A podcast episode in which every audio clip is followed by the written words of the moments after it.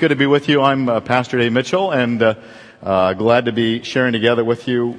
How many of us uh, today could say honestly, I am living the victorious Christian life, and life spiritually is just surging for me? I mean, there is victory over anything that comes my way, and I've conquered all sin, I've conquered all enemy, and boy, am I living the victorious Christian life.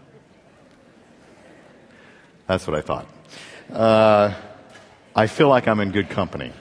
I want to share with you, uh, I read about a guy named Larry. Shared with him uh, email a couple of weeks or so ago.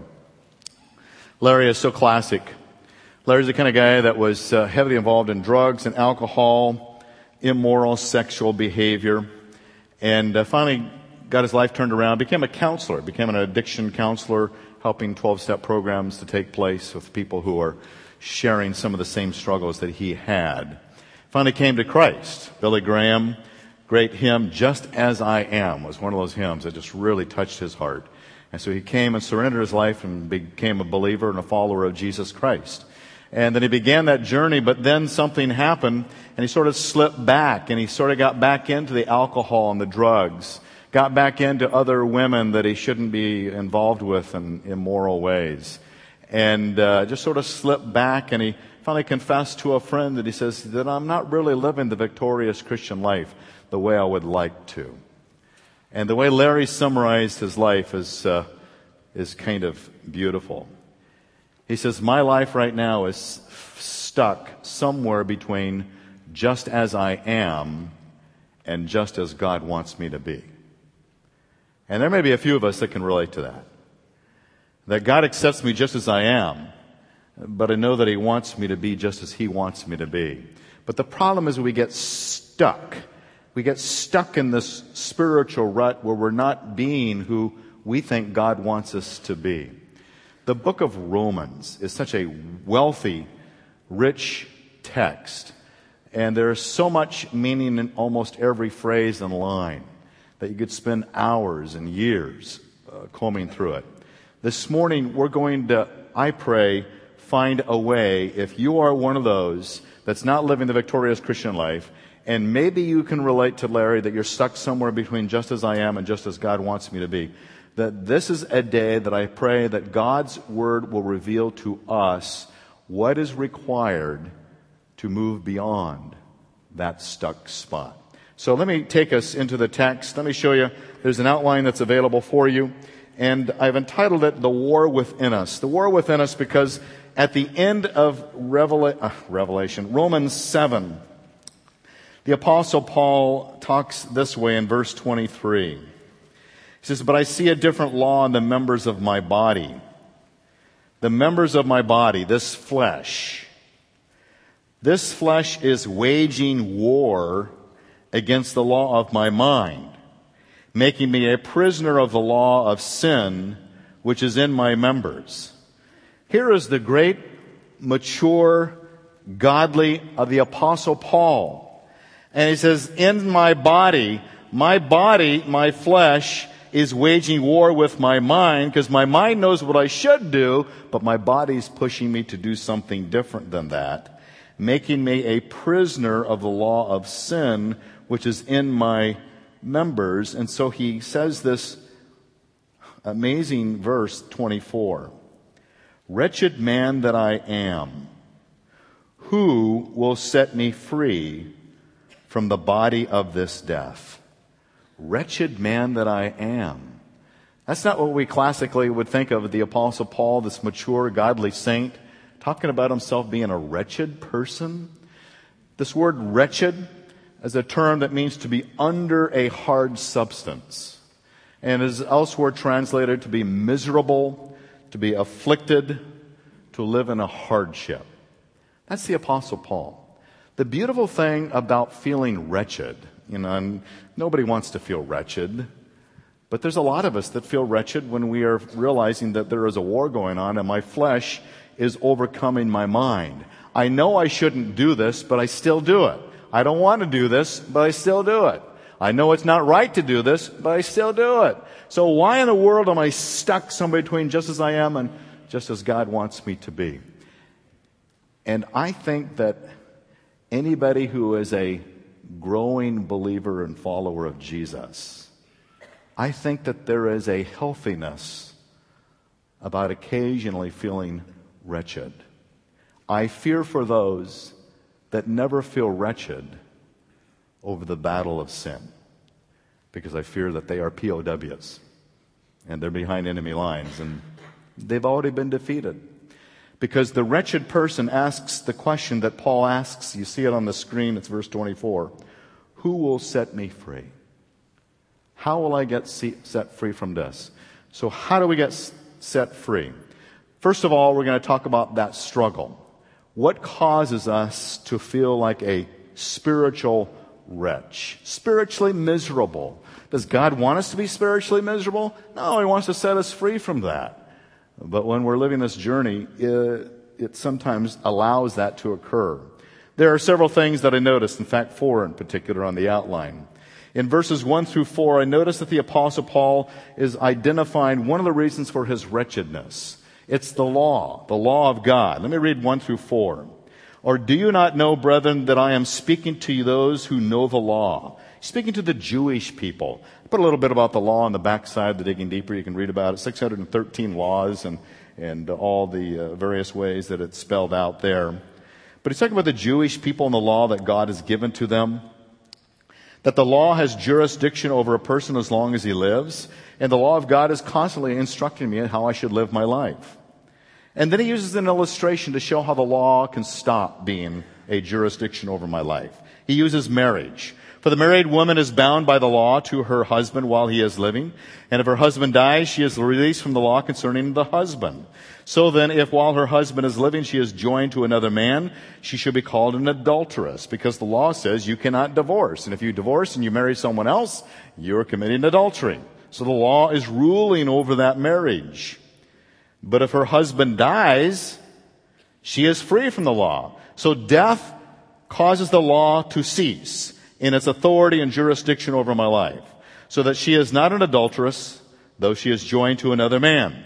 So that's the analogy. And we learn a little bit about marriage and divorce in that passage, but that's not his primary point. His primary point is in verse 4.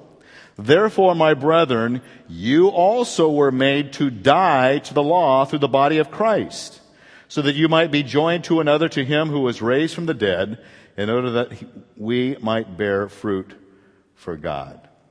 The law was a battle in Paul's mind, and it's in our minds. The law says, live this standard of righteousness. And there's not one of us in this room that can ever do that. We cannot obtain the law. The law merely points out what a wretch we are. Those who care about the law, and I'll talk a little bit about that a little bit later, but it's this law, it's this self righteousness, it's this attempt to, in my own strength, obtain God's righteousness. That makes me feel like a wretch because I never, I can never get there. Every time I read the law, I say, man, I'm, I'm so far short of that. Secondly, the wretchedness that comes into our lives comes from sinful passions. In verse 5, for while we were in the flesh, the sinful passions which were aroused by the law, were at work in the members of our body to bear fruit for death. So there are sinful passions that get a hold of me. And the law arouses those. And I don't quite even understand how that works. But something happens when the law is there, there is a desire to do what is wrong. Uh, just the other day, uh, Joe and I and another were down in uh, Laguna Beach, and we went to the Shake Shack. You know the little Shake Shack along Highway when actually we were going to the beachcomber, but it's like a two and a half hour wait. And if I have to wait over five minutes, I'm a very carnal person. So we climbed up the hill, if you know your way around there, and there's the little Shake Shack that's at the top. So we're standing at the Shake Shack in a line, course, and uh, sorry, I hate to bring out my inner weaknesses to you, but. Uh, so we're standing there in line. There's this woman with a bunch of kids and taking forever to order. And uh, that's okay. I love her anyways. But as she was leaning in to pay, she rubbed up against this white counter. And as she looked down, and says, Oh no, I got white paint on my pants. And I said, Oh. And I looked, and there was, Don't touch paint, fresh paint. Don't touch fresh paint. And you know what I did? I touched it. There's something about a law that makes you want to question whether you can disobey it. I do that on my motorcycle. Just yesterday. And this is just has nothing to do with anything in Romans 7, but I just feel very comfortable with you this morning. if you go out Cham, Chapman that turns into Santiago Canyon, they put these new signs up there that if you exceed a certain speed limit, it lights up and tells you you're going too fast. So every time I go by those signs, I go as fast as I can to see at what speed can I make that light light up. It's really kind of a fun thing to do. I think that that's sort of the arousal effect of the law. You want to see if you can kind of get around it. And so the apostle says there are sinful passions that are aroused by the law, and you want to get away with it. I had a guy up in our church in Lodi, and uh, he could not stop himself from lying, so he told me. He says, I lie all the time. I lie when it doesn't even help me to do anything. I just lie. I can't stop lying. But I just lie even though it doesn't help me at all. In fact, hurts him. Sinful passions. There's some people that drink and they can't stop drinking. Sinful passions. There's some people that use drugs. There's some people that are hooked into certain sexual ways. There's certain pornography. There's just stealing, thievery, shoplifting. There are sinful passions, either of my past behavior that my mind remembers, or there are sinful passions of my present behavior that I seemingly can't stop. And those sinful passions become a dominant feature of my life. And I know the law says don't do it, but I still do it. And I feel like a wretch. Who will set me free from that? we want to learn about that. And also there are sinful deceptions. Romans 7 11. If you drop down, it says, For sin, taking an opportunity through the commandment, deceived me and through it killed me. That word opportunity, as you see it on the screen here, for sin taking an opportunity, the word opportunity is actually a military term where they, uh, they would station the drive to attack the enemy.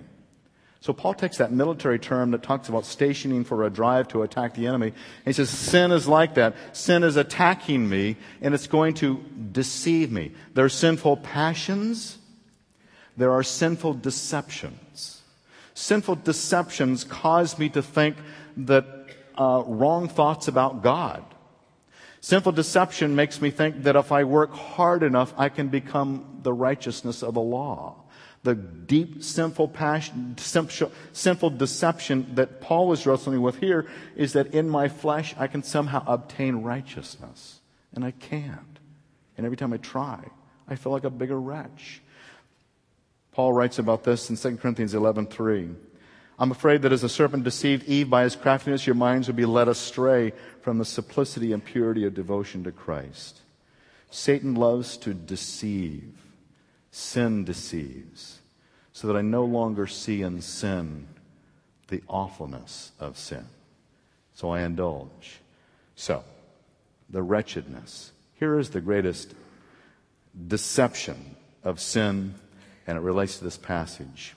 Satan's biggest lie. Satan's the father of lies, you know. Satan's biggest lie is this one I can earn my way to heaven, but God will send me to hell.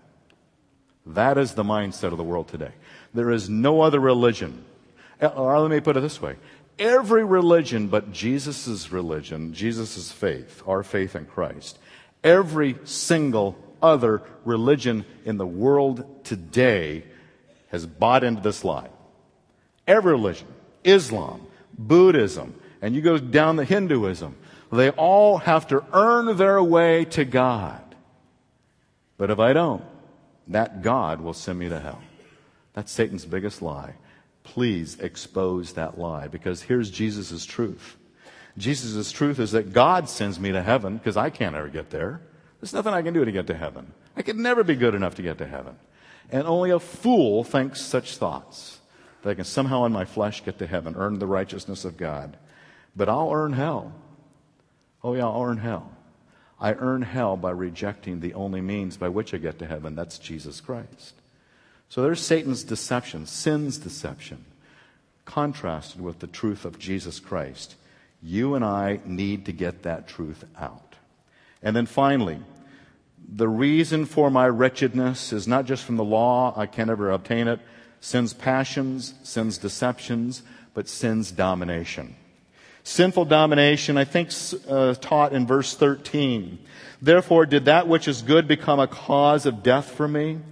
May it never be. In other words, the law, it's holy. Its commandments are holy. They're righteous. They're good. So is it a cause of death for me? Well, may it never be. Rather, it was sin. Sin is the one in order that I, it might be shown to be a sin by affecting my death through that which is good. The law identifies my sin, which identifies my death, but it's designed to show me what is good so that through the commandment, sin would become utterly sinful. The law of God shows me how dominant and how treacherous sin is. Sin is utterly sinful. Sin is exceedingly sinful. Sin is a dominance of growth. It's like a cancer that continues to spread unless something's done about it. So there's this domination. Here's in Revelation 3 a classic example of sin's domination. Because you say, I am rich, have become wealthy, and have need of nothing. Sin's deception, sin's passion leads people to reach a point of sin's domination where I no longer feel like I need God because I'm okay the way I am. And so we move in that direction of self sufficiency, self effort. I don't need God. Why does anybody go to church? Why does anybody need the scriptures? Why do we need Jesus? I'm fine. There's millions of people in the world today who have reached this point where I'm okay. I have no need of anything. And you do not know that you are wretched and miserable. Paul says, Wretched man that I am, who can set me free? The self sufficient, dominant, sin dominated person is the one who never feels wretched. They can't understand why we would feel wretched because sin is dominated in its deceptive, passionate way to cause them to think those thoughts. So that's the contrast. Now, let me drive home my point a different way. Jesus is the great teacher. Jesus teaches us through the fields are wide unto harvest. Jesus teaches through the fig tree. Jesus teaches through the vineyards. He uses a lot of the natural terrain. And so I'm going to go to my front yard and teach you again what I've just said. In my front yard is this little patch of these little clover like weeds. Some of you probably have them in your yard if you're honest enough to admit it right now. They are a terrible, terrible weed. So these clover like weeds keep on coming back. They keep on coming back. And so yesterday I was out there looking at them and I took this little picture with my phone and, and I'm just so disgusted. I feel like a wretch because I like to have a nice green yard. I like to have it feels good when I drive home and it's nice and green and lush. But I've got these weeds that keep on growing. These clover like weeds. They have a little yellow flower, you know, if you let it go. You know what I'm talking about? Okay, good. We're, we can have group therapy here about the. And so I realized as I was working there, there are three things I could do about these weeds so that they are no longer making me feel like a, a, a um, garden wretch.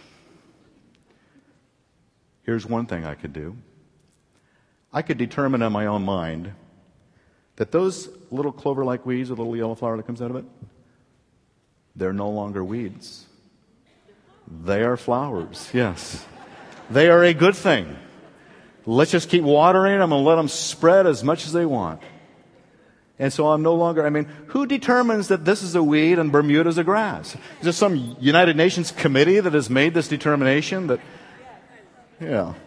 Yeah. So let's, let's free ourselves from this terribleness of classifying a weed as a weed and let's just reclassify it as beauty, something good, something desirable. And you know what? There are some people that have chose, chosen to do that so they never spiritually feel wretched. You know what I'm talking about? There are certain sinful passions, sinful deceptions and sinful dominations that the world has determined aren't so bad after all. In fact, we call people courageous who involve themselves in certain sinful ways. And so there is a reclassification of certain sins. So that those are no longer now sins, they are good things, desirable things, beautiful things, courageous things to even express. We have redefined marriage, and so now we've got other forms of marriage. And, and there will be other forms of marriage when your grandchildren and great grandchildren become our age. They will continue to repopulate and reclassify behaviors so I no longer have to feel oppressed by classifying it as sin. So I can take those weeds and just call it something like a beautiful garden of flowers in my front yard and I can be freed up. Spiritually, people are doing that today. The second thing that I could do, and I did, I spread weed and feed to kill. Because I wasn't going to give in. I wasn't going to surrender that they are no longer weeds. I'm going to still live because Bermuda grass. so, anyways, I guess Bermuda grass is sort of a weed too. But I was going to sur- not surrender that, and so I'm going to kill those weeds. So what I did, I, I got a bag of weed and feed before Orchard went out of business there. I bought a whole bunch of them because they're real cheap. And so I went home and started spreading the weed and feed. You know what happened? I, I said, you know, if a little bit's good, a whole lot's going to really kill it. So I put a whole lot of weed and feed on there because I'm determined that I'm going to get those I'm going to get those clovers of the last thing I do, and it probably will be. And you know what happened? You see the little dead spots in the grass? The grass started to die, but those little clover like weeds, they said, Bring it on, buddy, bring it on. There were just more of them. They thrived. So frustrating. And thank you for letting me get it out on my. And you know what happens spiritually speaking? Spiritually speaking. There are some people who see this sin, this weed, this sinful deception and sinful passion as something that I can just humanly destroy.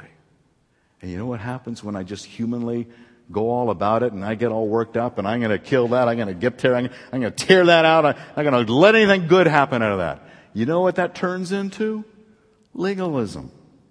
Legalism is the attempt by me to work as hard as I can to totally wipe out all sin that I determine is still sin. And legalism seldom touches on things like gossip and envy and jealousy. But legalism loves to go after the sex sins, right? So we got this legalistic mindset that goes out there and is sort of a scorched earth. I grew up, I grew up in the environment of legalism.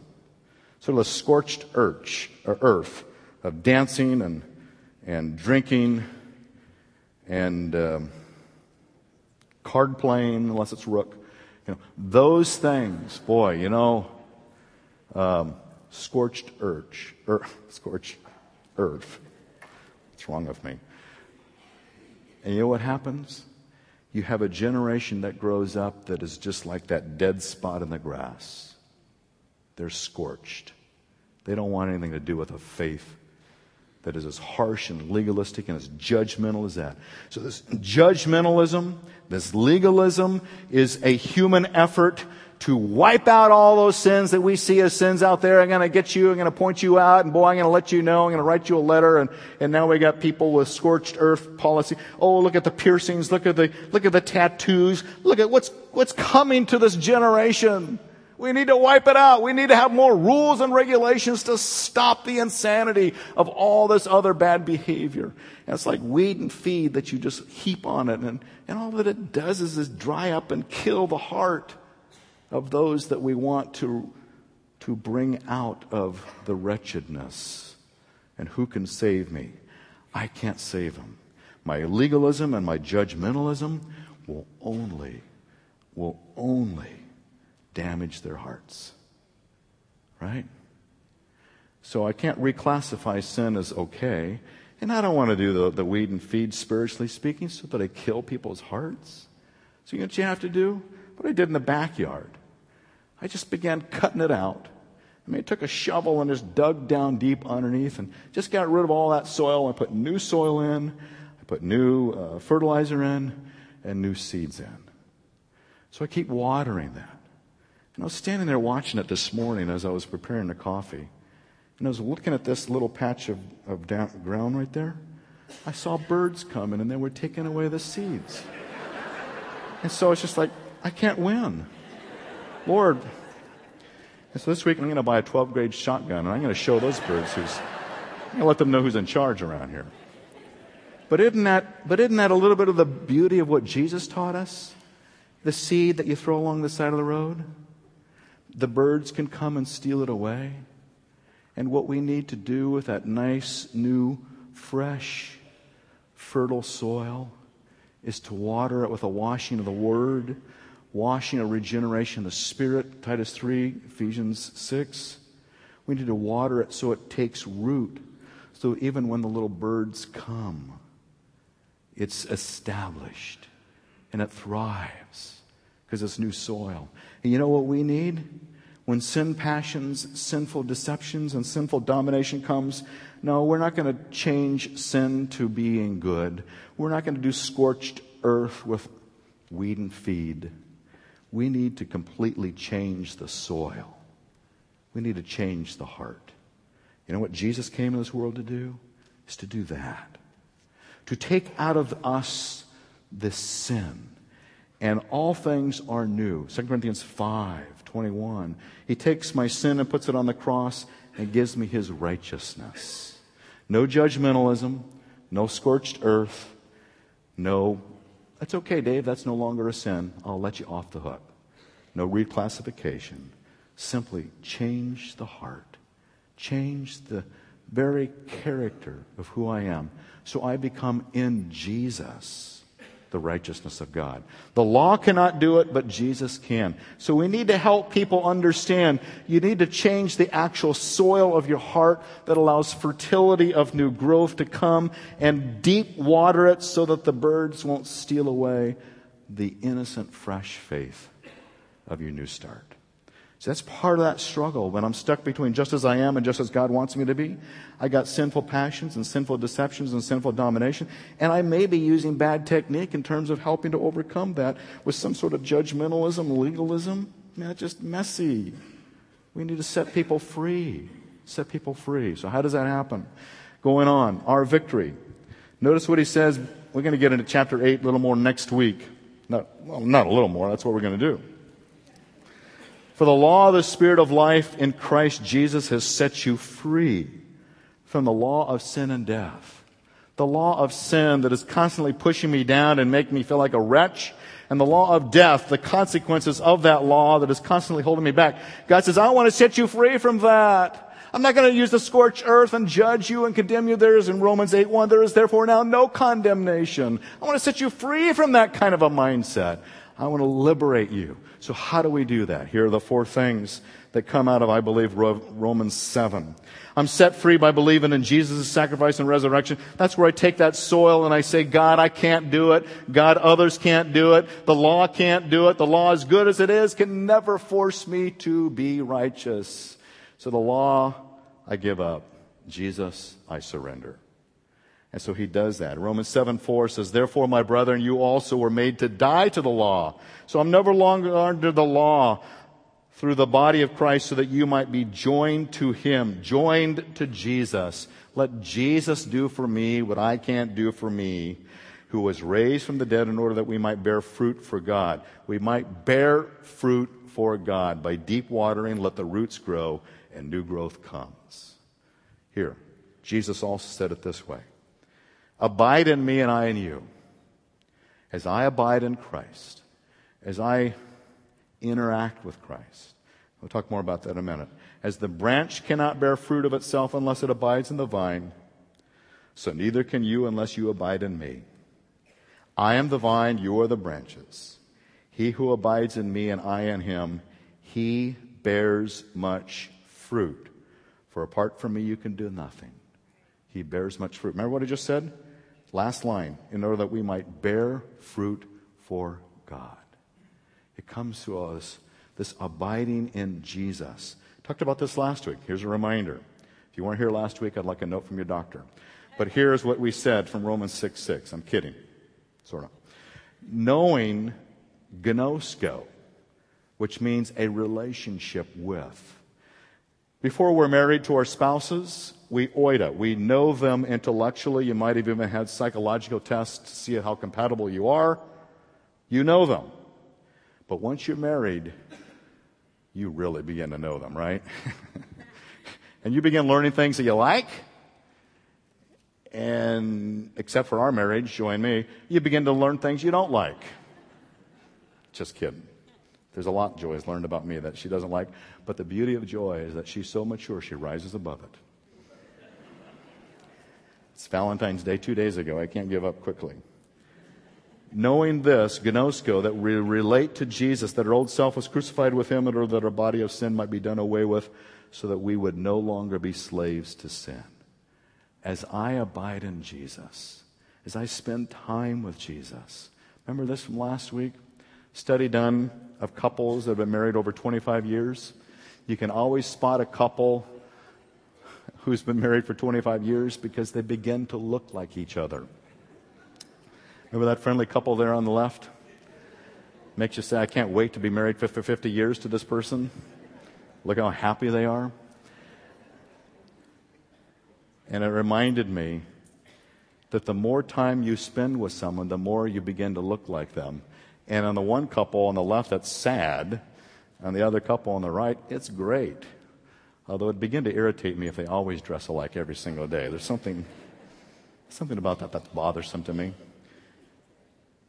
But the beauty of spending time with Jesus is you begin to look like him. You begin to act like him. So let me just drill that home again. Spend time alone with Jesus. Read the Gospels. Read what Jesus said. Watch what Jesus did. Abide in Him through the Word. And then say, God, as Jesus handled that woman at the well, as Jesus handled that leper, as Jesus handled his disciples who betrayed him, as Jesus handled the Pharisees who judged him, oh God, let me be more like Jesus. Let that be who I am because I am in Christ and Christ is in me. I am abiding in him and he's abiding in me. Spend time with Jesus should begin to look like Jesus. That's the classic of what he is calling us to. And then secondly, he wants to set us free. The second way to, to have this overcoming set free to serve the new power of the God's Spirit, not the legalistic law. I am to serve Him. Notice what it says in verse 6. But now we have been released from the law so that we serve in the newness of the Spirit, not in the oldness of the letter. The Spirit of God comes in my life and I begin to serve in that in that, in that avenue. Serve doulos. It means to be a servant, to be a slave. I am his servant, but I serve not because I have to. I love serving the Lord. Why would I want to do anything but that? It's a passion of mine. The more I know Jesus, the more I want to serve Jesus. The more in love I am with Jesus, the more I want to be with him and what he wants. It's a desirable thing. There's this transformation that comes. Legalism tells me I have to do it. Christ makes me want to do it. And that's what God wants. Uh, Martyn Lloyd-Jones has written some great commentaries on it. He's an illustration of two fields. Let me illustrate it this way. Before we came to Christ, we're in one field, and that field belongs to Satan. John told us the whole world lies in the power of the evil one.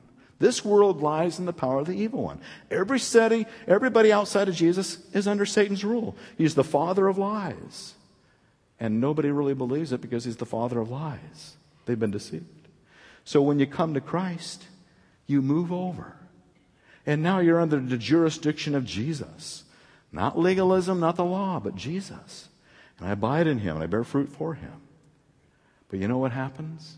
Over time, you begin to look at the other field because it's always ever present. It's like those little clover things. No matter how much I dig to get rid of them, they come back. It's terrible. I'm, I'm ready to put rocks in my front yard.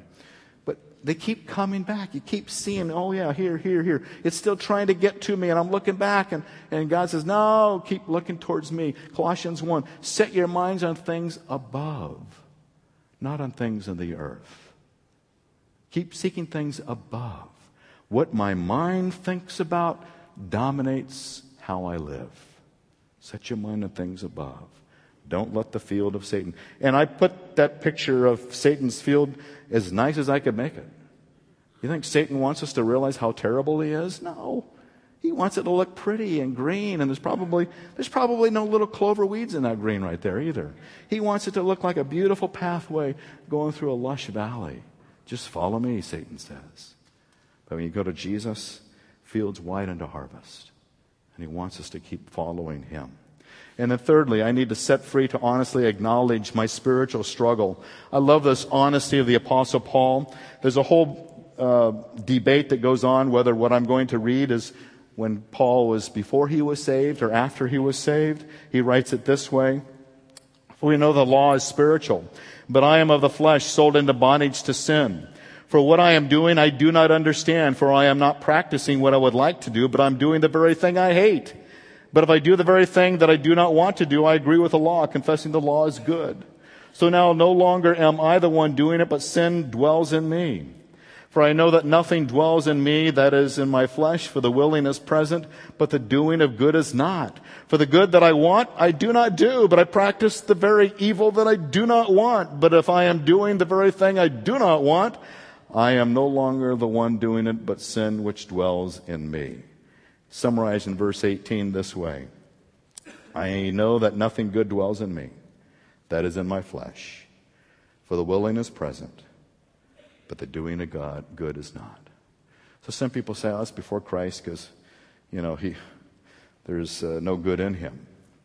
I don't know a lot of people before Christ that have much of a desire, a much of a desire to do the good of God.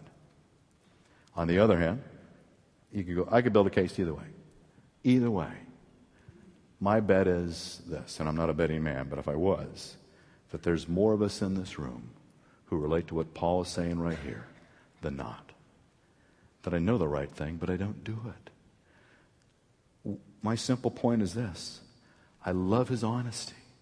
He's honest with the struggle. And he goes to those Roman citizens and writes this in his letter to them so that we could read it here 2,000 years later. He says, This is my battle.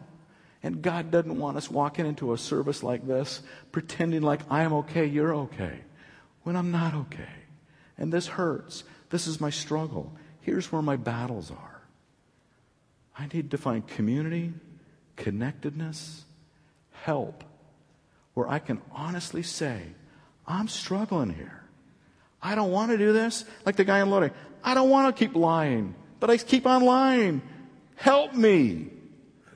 We want to help people. That's why we have life groups. That's why we have counseling. That's why we have Celebrate Recovery. That's why we have means by which people can say to other people, I'm battling this. And I keep on failing. And I'm still stuck between just as I am and just as God wants me to be. We want to help move you forward. C.B. Cranfield observed it and put it this way The more seriously a Christian strives to live from grace and to submit to the discipline of the gospel, the more sensitive he becomes to it. The fact that even his very best acts and activities are disfigured by the egotism which is still powerful within him, and no less evil because it is often more subtly disguised than formally. It's the honesty that we battle. I can't tell you how many times I'll get up here and preach like this. And you know what I want most? I want people to say, Dave, you're so good. Oh, you're so good. There's no one that can preach like you that egotistical thing?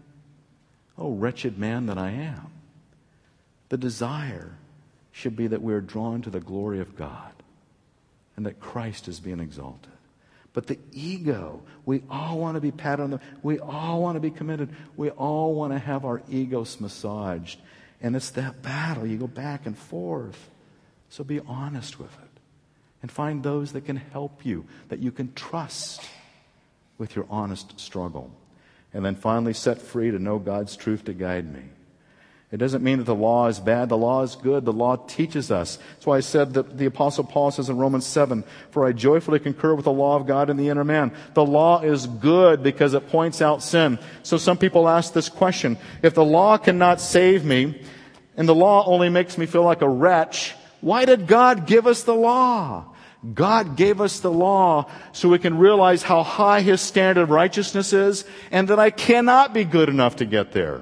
The law is to point out that I cannot obtain it on my own strength. The law is there to point out how holy God is and how unholy I am and that I need the help of another.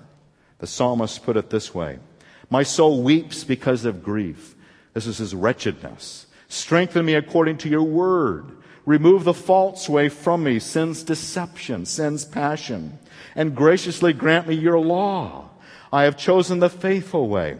I have placed your ordinances before me. I cling to your testimonies. We need to cling to the word of God.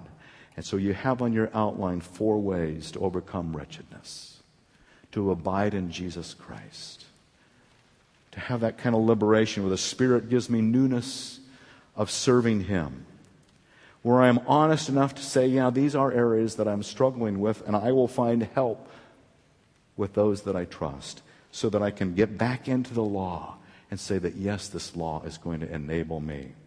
And I close with this quote Robert Haldane wisely observed that men perceive themselves to be sinners in direct proportion as they have previously discovered the holiness of God and His law. And that wretchedness drives me to ask the question who will set me free? And then Jesus says, I'll do it. I'll do it for you. Let God be that one. Christ, set me free. If I'm really struggling, Christ wants to set us free. Abide in Him. Let me pray. Father God, I pray that you would help us to be the people who are truly growing in our faith. Oh Lord, I know that there's probably a few that never feel wretched and are not even bothered about sin. God, I pray that you would convict them. And those of us who battle that more than others, that you would give us a heart of peace. But ultimately, Lord, that we would know you and your grace, your love. That you want to come and create in us a clean heart, brand new soil seeded by your Spirit that bears fruit for you simply out of love, not out of law. Help us to be those people that bear your fruit willingly and lovingly because we're in love with Jesus Christ, abiding in Him. Help us. In Jesus' name we pray. Amen.